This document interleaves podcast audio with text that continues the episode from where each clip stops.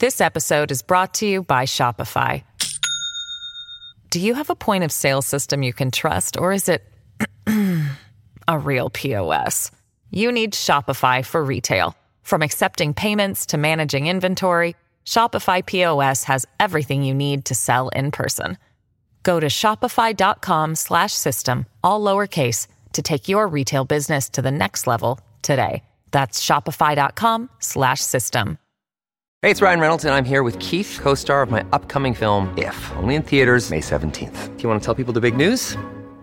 All right, I'll do it. Sign up now and you'll get unlimited for fifteen dollars a month and six months of Paramount Plus Essential Plan on us. Mint Mobile dot com slash switch. Upfront payment of forty-five dollars equivalent to fifteen dollars per month. Unlimited over forty gigabytes per month. Face lower speeds. Videos at four eighty p. Active Mint customers by five thirty-one twenty-four get six months of Paramount Plus Essential Plan. Auto renews after six months. Offer ends May thirty-first, twenty twenty-four. Separate Paramount Plus registration required. Terms and conditions apply if rated P G. Hello, everybody. This is Marshall Poe. I'm the editor of the New Books Network. N B N listeners like to read books and buy them. So we thought we'd tell you that That right now, our friends at Princeton University Press are having a remarkable site-wide sale. You can get fifty percent off books, including ebooks and audiobooks, with the code fifty, F I F T Y, at checkout until May thirty-first. You can save some real money on Princeton University Press books. I encourage you to go there and check it out. Welcome to the New Books Network. Hello and welcome to New Books in Eastern European Studies. I'm your host, Leslie Waters, and my guest today is Julie Ault, author of the new book, Saving Nature Under Socialism, Transnational Environmentalism in East Germany, nineteen sixty-eight to nineteen ninety, published in twenty twenty-one by Cambridge University Press as part of the New Studies in European History series. Welcome, Julie, to the podcast. Hi, thanks for having me. So first, a little about our author. Julie Ault is assistant professor of history at the University of Utah. She received her P H D from the University of North Carolina Chapel Hill in twenty fifteen. And her research has been funded by Columbia University's Council for European Studies, the Berlin Program, and the Central European History Society, among other organizations. She's currently a faculty fellow at the University of Utah's Tanner Humanities Center, where she's developing her second book project, tentatively titled Socialism and Socialist Riches, East German Diplomacy, Environment, and Technology, nineteen forty-nine to nineteen eighty-nine. So I'd like to start by asking you how you got interested in the topic of environmentalism in East Germany during state socialism. Yeah, um, this is always a fun story to tell. I started um, getting interested in environmental politics type and green movement type things um, while I was studying abroad as an undergraduate in Freiburg, uh, Germany, in the southwestern corner. It's known of the country. Uh, it's known as the eco capital of Germany. And, um, you know, I had a great time studying abroad. I thought this was really interesting. Came back to the U S and wrote an undergraduate thesis on sort of the transition from green uh, movement to Green Party uh, in the seventies and eighties. Um, but after I graduated from college, I really wanted to go back to Germany. And by total coincidence, I got placed in the former East Germany. I knew nothing about it. Um, I had hardly heard of the town I was placed in, uh, which was Jena. Um, but while I was there as a Fulbright English teaching assistant, I was talking to a lot of the teachers I worked with. And um, there were really different conversations, or almost a lack of conversation, about nature and environmentalism. Uh, and this really struck me as odd, right? Everything in Freiburg and the West had been about, you know, anti-nuclear movements and green movement and all this stuff. And so I get over to the former East and I'm like, nobody's talking about it. Surely there was pollution in East Germany. What was going on? Um, and so I ended up applying to graduate school on the idea of looking at um, what sorts of environmental policy and protests there had been in East Germany. Um, you know, surely there was pollution, right? So like, how did people react to that? Um, and then as I dove further into the East German side of things, I realized I don't want to study East Germany in isolation. There's a ton of really good work on East Germany specifically, but I wanted to put it in larger conversation. So I developed this transnational Um, approach in which I incorporated particularly West Germany and Poland, and sort of seeing East Germany as this hinge between Eastern and Western Europe and trying to break down um, this Eastern Western Europe divide that um, really quite bugs me in a lot of ways, from funding opportunities to structures of institutions, all sorts of things like this, um, and sort of try to bring them together, together rather than view them as these two very isolated blocks. Right. So throughout your book, you describe a sort of inherent tension between the East German states' commitment to nature protection, as they called it, right, on the one hand, and on uh, and economic growth on the other. Yeah. So can you tell us a little bit about this tension and why leaders of East Germany felt at least a rhetorical need to address protecting nature? Yeah, I mean, I think there is both um, the East German state, government, dictatorship, you know, whatever term you want to use there. Uh, we use a lot of them um, when talking about sort of authoritarianism in Eastern Europe. But um, I think there there's a cynical answer and then there's a more idealistic answer. And I think they both played a really important role here. Um, on the one hand, I think the East German government really thought, and the, the ruling Communist Party, the S E D, thought that they could improve workers' lives and they should improve workers' lives. And the workers are the basis of the East German state, right? It's a workers and farmers or workers and peasants state. Um, and they saw that in part as, you know, really important, that there should be a way for East Germans to enjoy nature, to relax in nature, to, you know, Uh, to recreate, if you will. Uh, and some of this goes back to nineteenth century traditions of um, you know, hiking and conservation and preservation movements um, in Germany. But I think there's also a recognition that, hey, you know, the East German government rebuilt pretty quickly after World War Two. It pales, of course, in comparison to what was going on in West Germany and Western Europe. Um, but they certainly recovered more um, quickly than perhaps a lot of people expected. They said, hey, okay, if we've done this material rebuilding, you know, what's next? How else do we care for our citizens? It's their spiritual, emotional well-being, um, which they then tied to nature. Um, but there's also sort of an international aspect to this as well, which is that, you know, East Germany is in a constant battle with West Germany to be the legitimate Germany. Um, and so they want to be involved in these international conversations. And uh, there's a rise of environmental concern in the post-World War Two period, especially heading into the sixties and seventies. And so they think this is something that they can really grasp onto and rhetorically sound really good about. And so the East German government develops all of this rhetoric around, uh, you know, unlike capitalism, we protect both nature and workers, which is sort of an interesting tie there.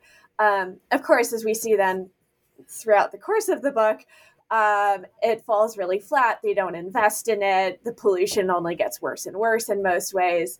Um, and then it becomes part of uh, the protest based in the churches in the nineteen eighties.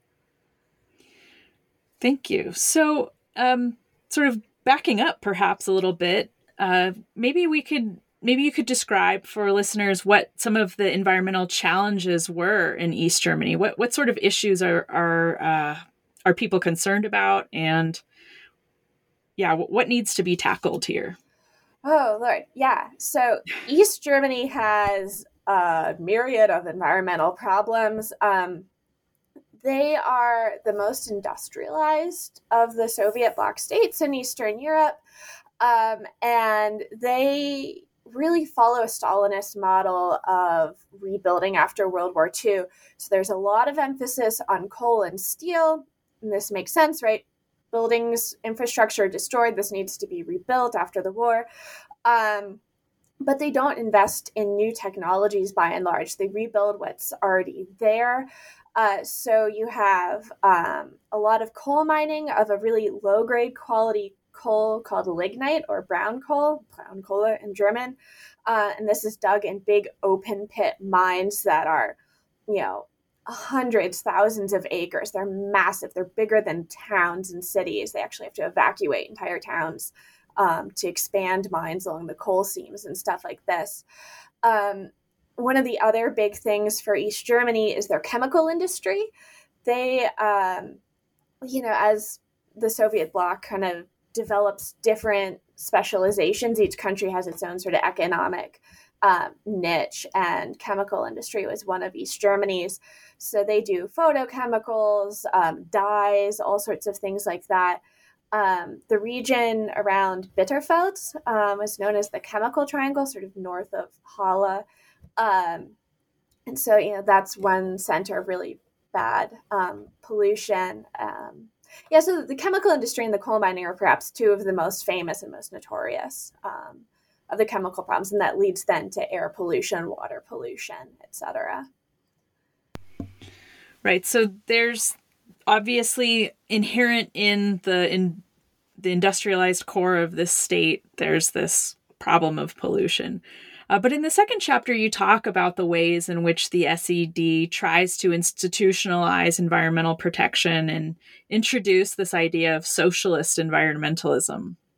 So can you tell us what was socialist environmentalism as, as you conceive of it, and what were some of the ways that the party sought to address environmental concerns? Yeah. Um, so socialist environmentalism, or in German, the term is Sozialister, Sozialistischer Umweltschutz. So it could be translated as environmentalism or as environmental protection. It's sort of the same uh, word in German. They don't differentiate so much. But um, yeah, they see this, it's it's right, always this tension between um, prioritizing the economy, but also the ecology. So there's a conservation element to this. East Germany is a small country with not a whole lot of natural resources, so they need to use what they have very efficiently um, for industrial production and for the economy in various ways. So there's um, the one strain of it is to use what they have more efficiently. Um, And then the other is, as I alluded to earlier, this idea that workers deserve a clean environment. In fact, they ins- they inscribed this right in the nineteen sixty-eight version of the Constitution. There's a right and responsibility to a clean environment. Um, they then, you know, legally carry this out through passing a um, a law, the Landeskulturgesetz in nineteen seventy. Um, and then also they create the Ministry for Environmental Protection and Water Management. Um, and then through that, one of the things that happens quite quickly is people use their right to write petitions uh, to then apply to, especially the environmental ministry, and be like, hey, we've got some pollution over here. Can you can you fix this for us? Um, and one of the most fascinating things to me in these petitions was early on, there's a genuine interest on the part of the state to fix these problems for these people, um, you know, whether it's pollution from a local factory or, um, you know, something like that. But as uh, time carries on, if you will, um, the state becomes more and more um, reticent to actually address the problems, or they realize they can't address them properly. And so uh, the officials responding to these petitions end up, um, you know, finding more and more nitpicky reasons that there's something wrong with the petition that, petition that they shouldn't address it, like that multiple people, for example, had submitted or signed the same thing. Um, and so they just sort of shut down conversation about it um, later on and sort of move away from this genuine interest in trying to to protect uh, or yeah, improve so, conditions. Uh, there was this example that I just pulled, that I just pulled out the book yeah. to look at. Um, On page seventy-eight, this this village of Dorndorf, which is one of the places that um, in which the state's receiving uh, petitions from, and uh, a mother's criticizing the pollution for from the local chemical plant uh, that's affecting her family. So, um, like, what are the sorts of problems that these people are describing that they want rectified?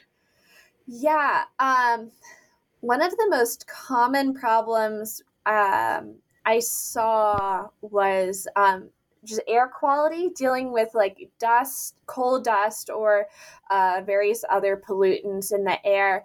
Um, and I think this is also one way in which I really saw gendered responses to uh, the pollution. It's often a mother or a wife um, writing this petition and saying, oh, I just want to be able to keep a clean household, and I can't, you know, leave the windows open because, you know, the windowsills and the curtains get dusty, and then, you know, or it smells so badly that I can't let my children play outside. Um, so there's really sort of this uh, approach of, you know, the motherhood, using motherhood as a way of sort of pulling at the paternalistic heartstrings, if you will, of uh, state officials, uh, which I found really interesting. There's another example also where this teenage girl is just like, oh, us girls, just like our mothers, it's so hard to keep house and to keep things clean because there's pollution from the coal mine right next door, from the coal refining plant or whatever. Yeah, so you have this whole infrastructure that's built up, and you have a process that, at least in theory, allows folks to uh, voice concerns. But then you mentioned several times the importance of the year nineteen eighty-two, when the S E D decides to classify pollution data. So why do you, why did they do this, and and why for you is that decision so significant? Yeah, nineteen eighty-two really is a turning point in my book, um, and maybe not one that I anticipated being a turning point when I first started writing the dissertation and then uh, revising for the book manuscript. Um, yeah, so in nineteen eighty-two, uh, the S E D decides to restrict access or classify all environmental data. Um, Some of this had been done sort of piecemeal beforehand. It wasn't always easy to get um, damaging information from the state. But here, there's this, I see it as a blanket recognition of, we can't fix our environmental problems, and so we're going to pretend they don't exist by hiding them. Um, basically, people can't know exactly how bad it is, and they can't protest it if we don't let them see what the numbers are. It's sort of one of the arguments I make there. And another aspect to this, right, and you can't really have a discussion of East Germany without talking about them, but the, the Stasi also plays a role in your story, right? So yeah. How is the Stasi involved in um, environmental protection? yeah, so um, the Stasi become more involved over time, um, less so in the late sixties and early seventies, at least from the sources I was able to look at. Um, But by the late nineteen seventies, the Stasi see uh, the environment as problematic or an important part of the economy. So one of the um, departments that the Stasi has under its purview is functioning or running of the economy. So if environmental pollution is getting in the way of running it, um, they can step in. Um, and this leads them, you know, both for domestic concerns, but also for international concerns. I think one of my favorite stories in the book is that um, there's a chemical spill. It flows into a river that's then going to flow across the Iron Curtain into West Germany. The East Germans don't want to reveal to the West Germans just how bad this pollution is. So it, and the, the spill has killed a lot of the local fish and other uh, life in the, in the river. So they send Stasi guys out with nets to catch the dead fish before they can flow across um, the river. So the West Germans won't be, and they won't see the effects of the spill. Of course, the West Germans are monitoring, you know, uh, the acidity, let's say, of the river, and they see a spike, right, in these chemicals. So they know something has happened. Um, but it leads them to do these absurd things where they're just trying to hide Uh, the Stasi's trying to hide uh, the reality or the degree of severity of the pollution. Um, and of course, later on in the nineteen eighties, as environmental groups um, become a bigger thing within the Protestant church, then they start, of course, infiltrating those groups as well and trying to sow discord that way. That actually works as a good segue for my next question, which is uh, the other actors who are involved in environmental protection in East Germany. So how did they organize themselves, and in which ways were they able to critique or influence government behavior? Yeah, so um, right between chapters two and three in the book, I kind of make this shift from looking more at the party and state to looking um, at a different set of actors who are primarily housed in the Protestant church. Um, and in East Germany, everything, the the party and state tried to control all aspects of uh, societal life. And of course, they didn't necessarily succeed in that, but there weren't supposed to be independent institutions. Um, everything was supposed to be organized through the party in that sense. So the Protestant church, and to a lesser extent the Catholic church, but it's much, much smaller in East Germany, um, the Protestant church becomes this institution that uh, kind of agrees, okay, S E D, you're in power, but in doing so then gets a little bit of freedom to act in its own right. And the S E D really can't entirely clamp down on the church without like creating a huge international uproar. So there's kind of this detente between the two within the state. Um, in nineteen seventy-eight, the Protestant church agrees to become the church in socialism, which actually means the church, uh, the state backs off persecuting the church um, and gives it a little more space to breathe. Um, within the church, then, the Protestant church, there are a number of groups that emerge in the late seventies and early eighties around a myriad of issues, but um, I look primarily, of course, at environmental groups. So they're often housed in a parish. They're all over East Germany, you know, from Berlin to Leipzig to Dresden to Schwerin, like, and in smaller towns too, especially later on. Um, yeah, and they start by really sort of trying to work with the party and state to improve local conditions, whether that's, you know, planting trees or um, improving hiking trails or things like this.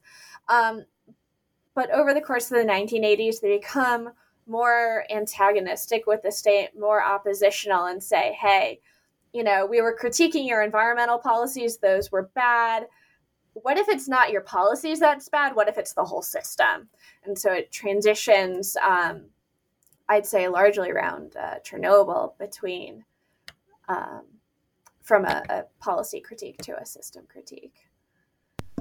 Yeah, I mean, that is one of the things that's so fascinating about environmentalism and, and why it was perhaps such a powerful um, critique of this of the state socialist system, right? Because it is so encompassing in people's lives. Uh, but speaking of encompassing, I suppose, uh, I one of the things that I really appreciated about your book was the close attention to geography and the efforts that you made to situate the G D R into this broader transnational context. Now, you suggested that in the beginning, um, but in the introduction, you say that pol- pollution, policy, and activism intimately tied the G D R to its neighbors and them to the G D R, transforming the small state into a crucial focal point in Central Europe.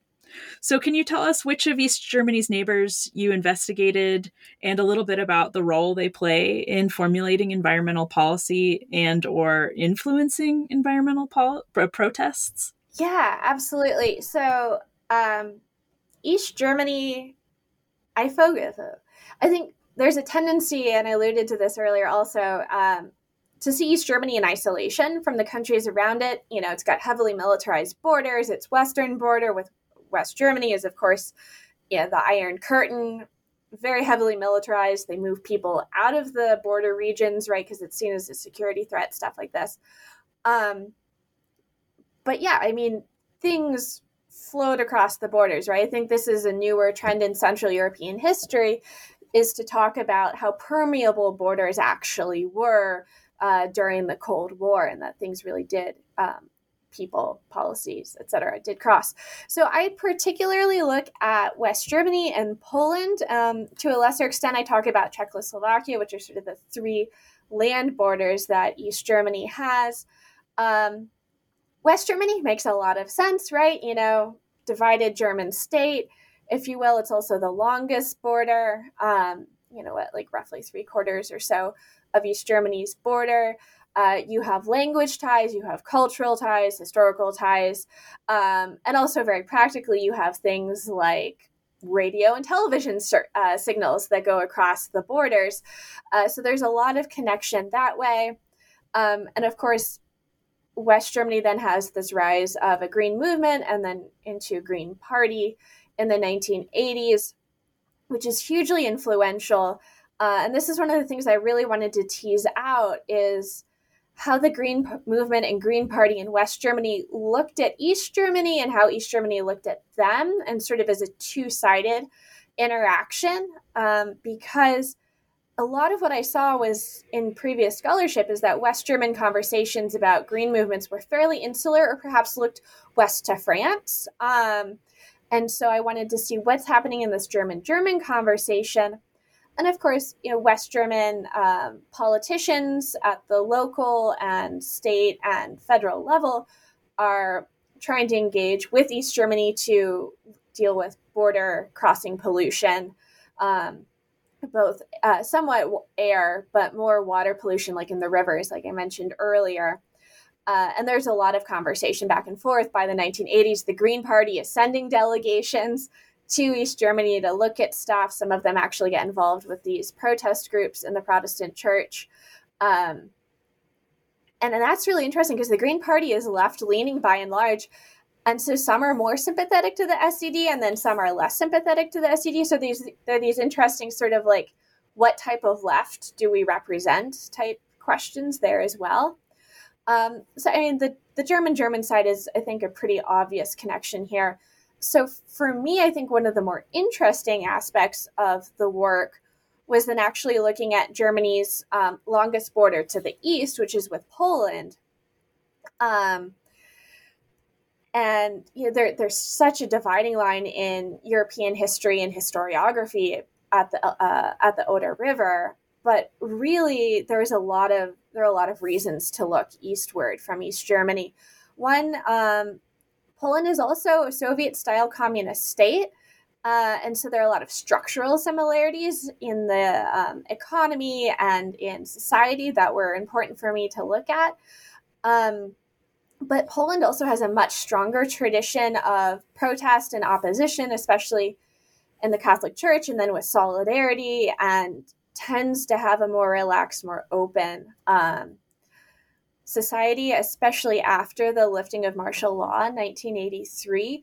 Uh, so Poland becomes a really important reference point, but also physically Poland, you know, large part of Poland had been German until forty-five. And so, uh, you know, many East Germans and West Germans are familiar with parts of Poland that had been German, you know, in, in Silesia and Pomerania and um, Missouri. So like, those connections were really important too. And of course, then there's like the, the physical air and water pollution issues, especially air, that pollution from East Germany, given uh, prevailing wind and weather patterns, carried East German pollution eastward into Poland, um, which is actually the cover of my book, is a Silesian forester. So in southwestern Poland, looking at um, acid rain pollution, or Waldsterben, as the Germans call it, dying of the forest, Um, that was primarily caused by East German um, industry.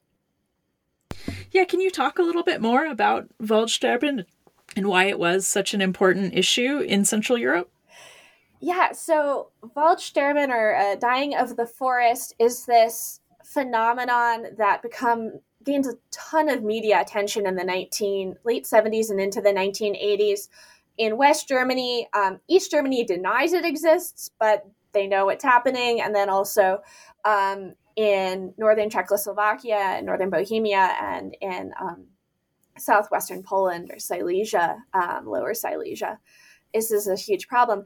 So acid rain is um, caused by sulfur dioxide emissions. So a lot of the coal in East Germany was heavily laced with sulfur. Sulfur is burned, becomes sulfur dioxide. In the air, then, when it comes down as rain, is sulfuric acid, and it kills the trees. And actually, if you go to many parts of Central Europe, especially um, in the former Soviet bloc, you can still see the effects of this. Um, today, the forests are still slowly regrowing um, along the, uh, the German-Czech border, for example. Um, so it causes a whole number of ecological issues. The trees are dying. Um, the air quality is terrible. People who live in those regions tend to have um, more respiratory issues from the sulfur dioxide. Um, and so this becomes a huge issue. The West Germans talk a ton about it. Um, East Germans are denying it's happened. And then, of course, um, so East Germany and, and Czechoslovakia actually come up with an agreement in the late eighties to try to, ad- or early eighties, excuse me, to try to address it. And then there's a trilateral agreement in the late eighties between Poland, Czechoslovakia, and East Germany um, to deal with water and then air pollution issues, um, and the air pollution then directly relating to acid rain. Um, and they don't come up with any answers, especially before it all falls apart. Um, but yeah, this is a huge environmental issue that's still ongoing today. This episode is brought to you by Shopify. Do you have a point of sale system you can trust, or is it a real P O S? You need Shopify for retail. From accepting payments to managing inventory, Shopify P O S has everything you need to sell in person. Go to shopify.com slash system, all lowercase, to take your retail business to the next level today. That's shopify.com slash system. So you've got the geopolitical angle, right? You, you can have the West German government or the Polish government complain about the cross-border pollutants. Um, but one of the interesting parts that you sort of hinted at, but maybe you could speak more to, was the issue of the East German government being suspicious of Poland because of its legacy of protest and the fact that they have somewhat of a more robust environmental protest group or or legacy of that. So can you talk about what the concerns are of the East German government vis-a-vis like other socialist states?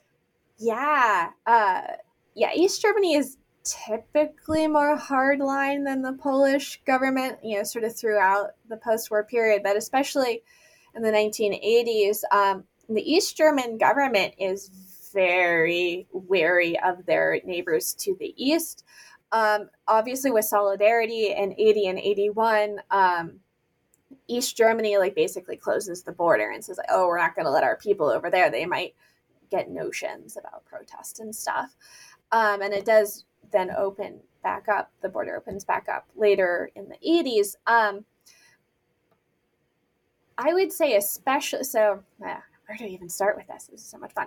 Um, Poland actually has the first independent environmental group that's not connected to a party or state that's founded in nineteen eighty alongside Solidarity. And so they use the right that Solidarity wins to organize outside of party and state to form um, an independent environmental group, which is the Polish Ecological Club.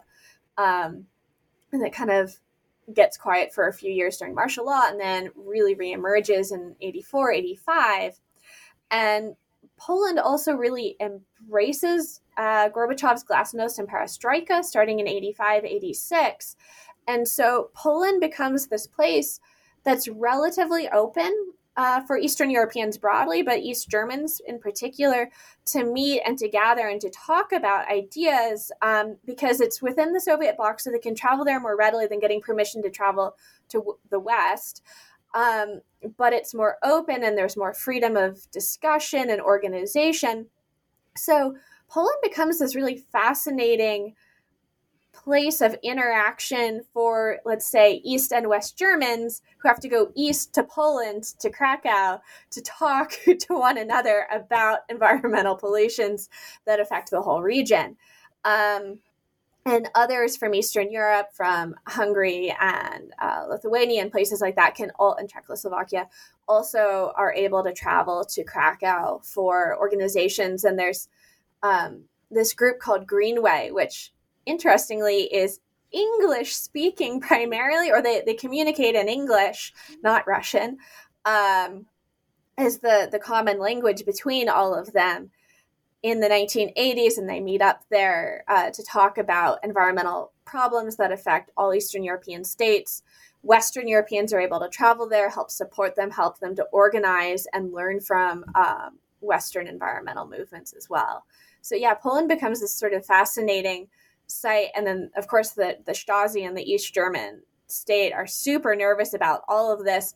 And they keep applying to the West German, or sorry, excuse me, to the Polish uh secret police being like, hey, can you tell us about who's over there and what's going on? And the Polish secrets or the secret police are kind of like, yeah, okay, whatever. Like they don't really respond um, uh, as readily or as uh, thoroughly as the Stasi would like them to. Yeah. And I mean, I, you did mention before, but there's informants, right? Active in some, at least, of the environmental protest movements in East Germany too. So you've got that angle as right. Well. Yeah, yeah, you have um, yeah the Stasi really it's interesting because the Stasi at first sees like human rights and peace movements and things like that as being more problematic. And the environment is like, oh, okay, they're just dealing with like local cleanup problems, no big deal.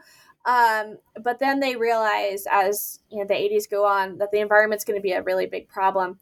And so, yeah, they devote a lot of resources to having informants uh, in a lot of the, the church-based or an independent environmental groups, um, trying to sow discord, you know, create tensions between individuals or trying to get into the inner circle of some of these org- these groups um, to, you know, be able to break up meetings or events they have planned, things like that.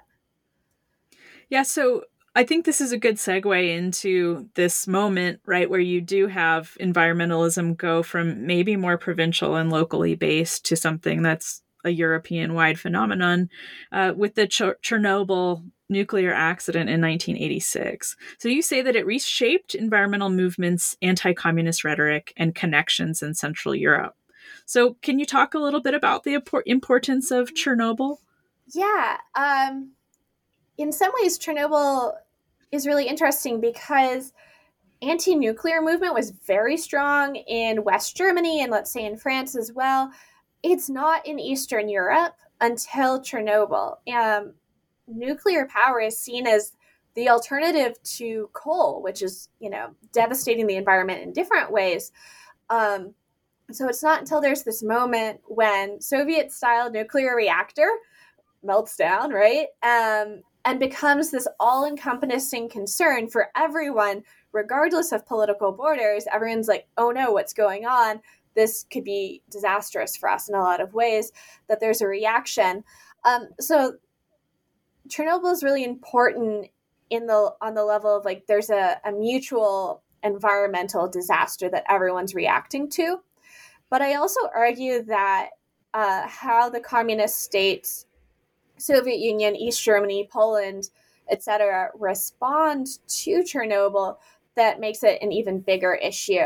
Um, and I talk about it in terms of information politics, right? That they uh, don't immediately fess up to the um, to Chernobyl happening. They delay public statements about it until after May Day celebration. So you know, Chernobyl happens on May, uh, April twenty-sixth, nineteen eighty-six. They don't make public statements about it until May second.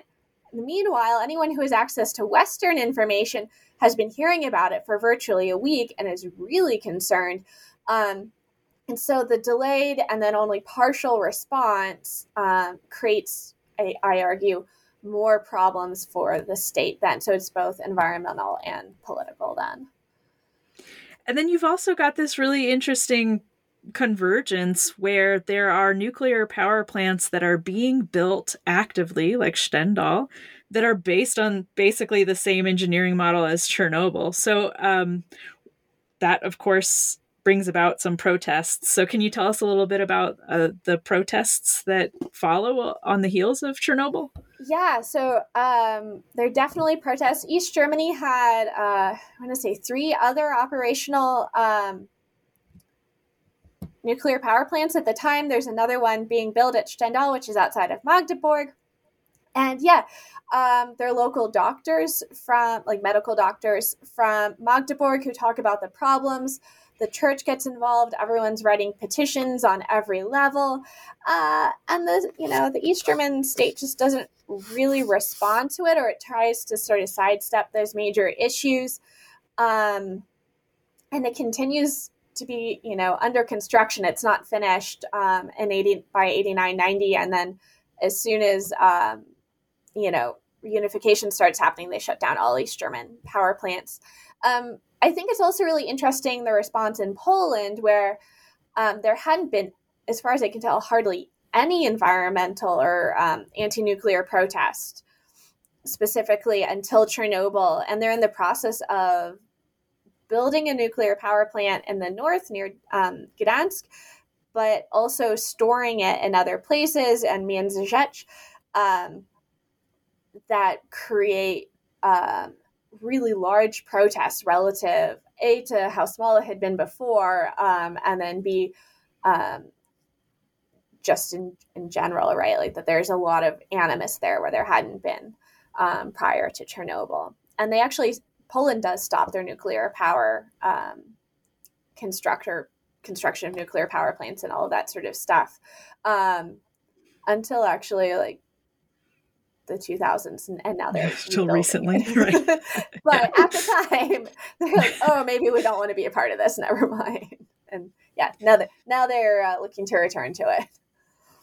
Yeah, I mean, you know, I don't know that you sort of vocalize it exactly in the book, but it is really fascinating how there is this through line about energy production and how problematic energy production is throughout the history of state socialism.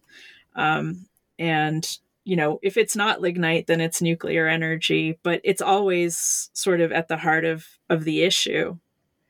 Yeah, that's a really good way of phrasing it. I hadn't thought about it exactly, but you're, I mean, you're absolutely right. I phrase it more in terms of like this tension between economy and ecology, but right at the heart of any economy is energy production, right? You need coal and oil, and we haven't talked about oil at all, but East Germany is trying to move more to oil, and then the oil crises of the nineteen seventies hit, and um they get fewer oil deliveries from the Soviet Union. And so they actually have to double down on brown coal, even though they know it's horribly polluting and inefficient.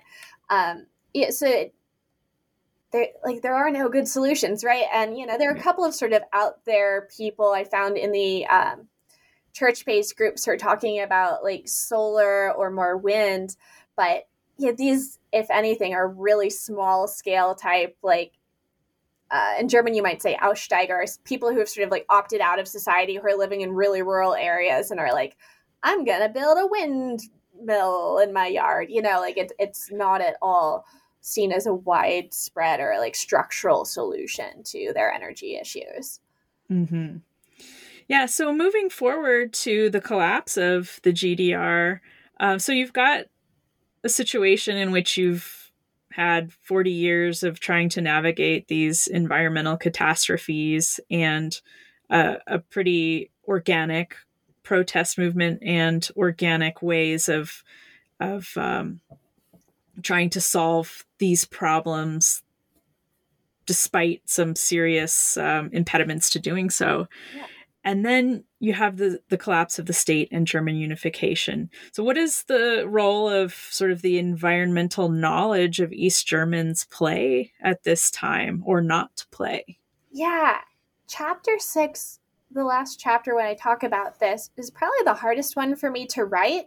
Um, when I was looking back at other books on the topic that are primarily written in German, and a lot of people just don't touch eighty-nine.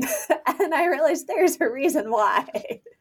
Um, there's an introduction of a lot of new actors. Um, and then the actors who I've really built up over the course of the first five chapters are almost rendered, they're sidelined, right? I guess that's maybe a better way of putting it. They're not rendered useless, which is too extreme, but they're kind of sidelined as this conversation about Uh, unification really takes off, and you have introduction in a lot of ways of West German um, environmental policies and principles that, um, you know, the protest within the S E D, uh, like against the S E D state, once the S E D is gone or no longer in sole power, those networks have to figure out a whole new social political dynamic in which to function, and one at which they're a real disadvantage because they're being incorporated into a largely West German one that, um, you know, now has a couple of decades of experience under its belt and ways of operating. So, um, yeah, this East German knowledge in a lot of ways kind of gets overlooked, or uh, there's this Cold War triumphalism, the West won. Um, there's nothing to be learned from East Germans, even about their own local landscapes. And so, um, yeah, I think this is sort of uh, a, a letdown for readers in a way. It was for me that there there is no triumphal moment of transition for a lot of these uh, environmental policy and protest folks from East Germany across the nineteen eighty-nine ninety divide. On the other hand, the environment is much, much cleaner thanks to West German standards and to, uh, you know, West German and E U money just being poured into developing new infrastructure for these. So it's, they have the um, these beautiful green landscapes, but, you know, in a lot of ways, the East German voices are left out of that transition. And many of uh, East Germans at the same time in the nineteen nineties face a lot of new issues around uh, job security or unemployment um, and that sort of thing. So their focus shifts away from environmental concerns and more to like, am I going to have a job here? Do I need to move to the West? You know, what are my, you know, what what's my family's fortune going to be instead? Right. Yeah. And I, I mean, I would assume that this brings about the kind of um, tension between industrial workers and environmentalists that you see in Western states as well. Yeah, absolutely. Um, I was at a very small archive um, outside of Zittau, so like in a town of two hundred, village of two hundred people called Großhennersdorf, which had an environmental library, which I stumbled on, which is why I ended up going there.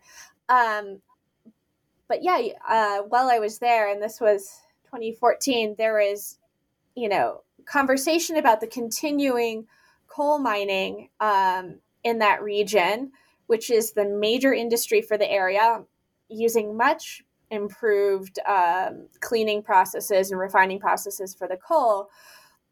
But then also, right, it's still coal and it's still bad. And so you had then this tension between, this is our main industry, this is our form of employment, but also it's continuing to create environmental problems for us. And of course, you know, the more you dig coal, you, the harder it is to find it, or, you know, run the steam runs actually under the town of Zittau, and their plans in the eighties to um, raise the old town essentially to be able to get at it.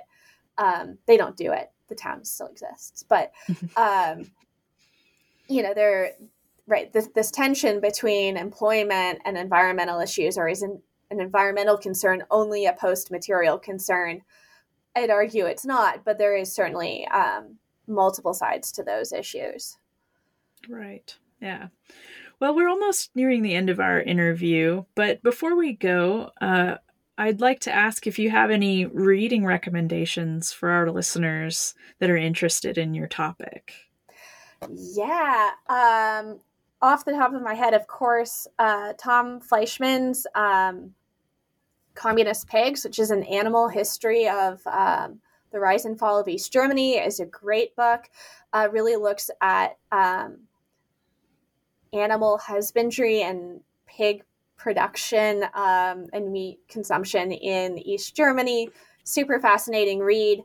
Um, Also, Astrid Eckert's um, West Germany and the Iron Curtain is sort of a environmental history of the, the German-German border uh, of the Iron Curtain, which is a lot of fun to read as well. Um, gosh, those are the first two off the top of my head. Um, I mean, that's yeah. great. Yeah, okay. I think um, that that uh, that at least one of those books has already been uh, the subject of, of a New Books Network interview. Oh, so so uh, listeners can go find that one too. Um, but so last but not least, I was wondering if you could tell us a little bit about your new project, Socialism and Socialist Riches. Yeah, absolutely. All right. I think it's um, Solidarity and Socialist Riches. Oh, sorry. Solidarity and Socialist Riches. um, no worries. It's a lot of S's. Um, so yeah, this actually, as with so many projects, I stumbled upon some documents while I was researching the first book. Um, and I was, the there's a guy, Doctor Werner Tiedel, who's the first environmental minister of East Germany. He actually dies before he can officially assume the position. He's like in his forties, dies of a heart attack on uh, Christmas Day. It's very sketchy. Um, but he's going to Mongolia in the nineteen sixties and then early seventies before he passes away. I'm like, what the heck is this guy doing in Mongolia? And this then led me down a rabbit hole of looking at um, or thinking about East German experts who are sent abroad. And there's already a Uh, an emerging literature on this. Um, but I want to look at this particularly from an environmental standpoint of how East Germans use um, German ideas and traditions of science and technology uh, dating back to the nineteenth century um, as a way of justifying their importance um, within the socialist world. And then how these experts, whether they're engineers, um, agricultural experts, um, things like this, mining experts, Germans very good at mining, um, and then they're sent to other places like Mongolia, for example, and end up affecting and changing landscapes that are very, very far away from East Germany. Um, so it's sort of history of science technology in terms of these traditioning ideas about um, engineering, mining, agriculture, uh, forestry, stuff like that, but then also environmental in terms of how do East Germans in the Cold War um, end up shaping and inadvertently creating new problems in these countries uh, and landscapes and environments that they don't understand. Um, so that, well, that sounds sort of, really cool. I think so. Really I cool think, global history. yeah, yeah. There's a lot of um, interest in my university to do more global type history. And this is a project that sort of lent itself to that. But it's also really fun in terms of uh, Soviet and Eastern European history, that it gets at how East Germany and other uh, Soviet bloc states are interacting with other socialist or non-aligned countries uh, and sort of breaks down this myth that the Soviet bloc is really monolithic, right? That they're right, all sort of jockeying for position within this Cold War context. Right. Absolutely. All right. Well, thank you so much, Julie, for speaking with me today. Thank you for having me. The book is Saving Nature Under Socialism, Transnational Environmentalism in East Germany, nineteen sixty-eight to nineteen ninety, published in twenty twenty-one by Cambridge University Press. This has been New Books in Eastern European Studies, and I'm Leslie Waters. Until next time.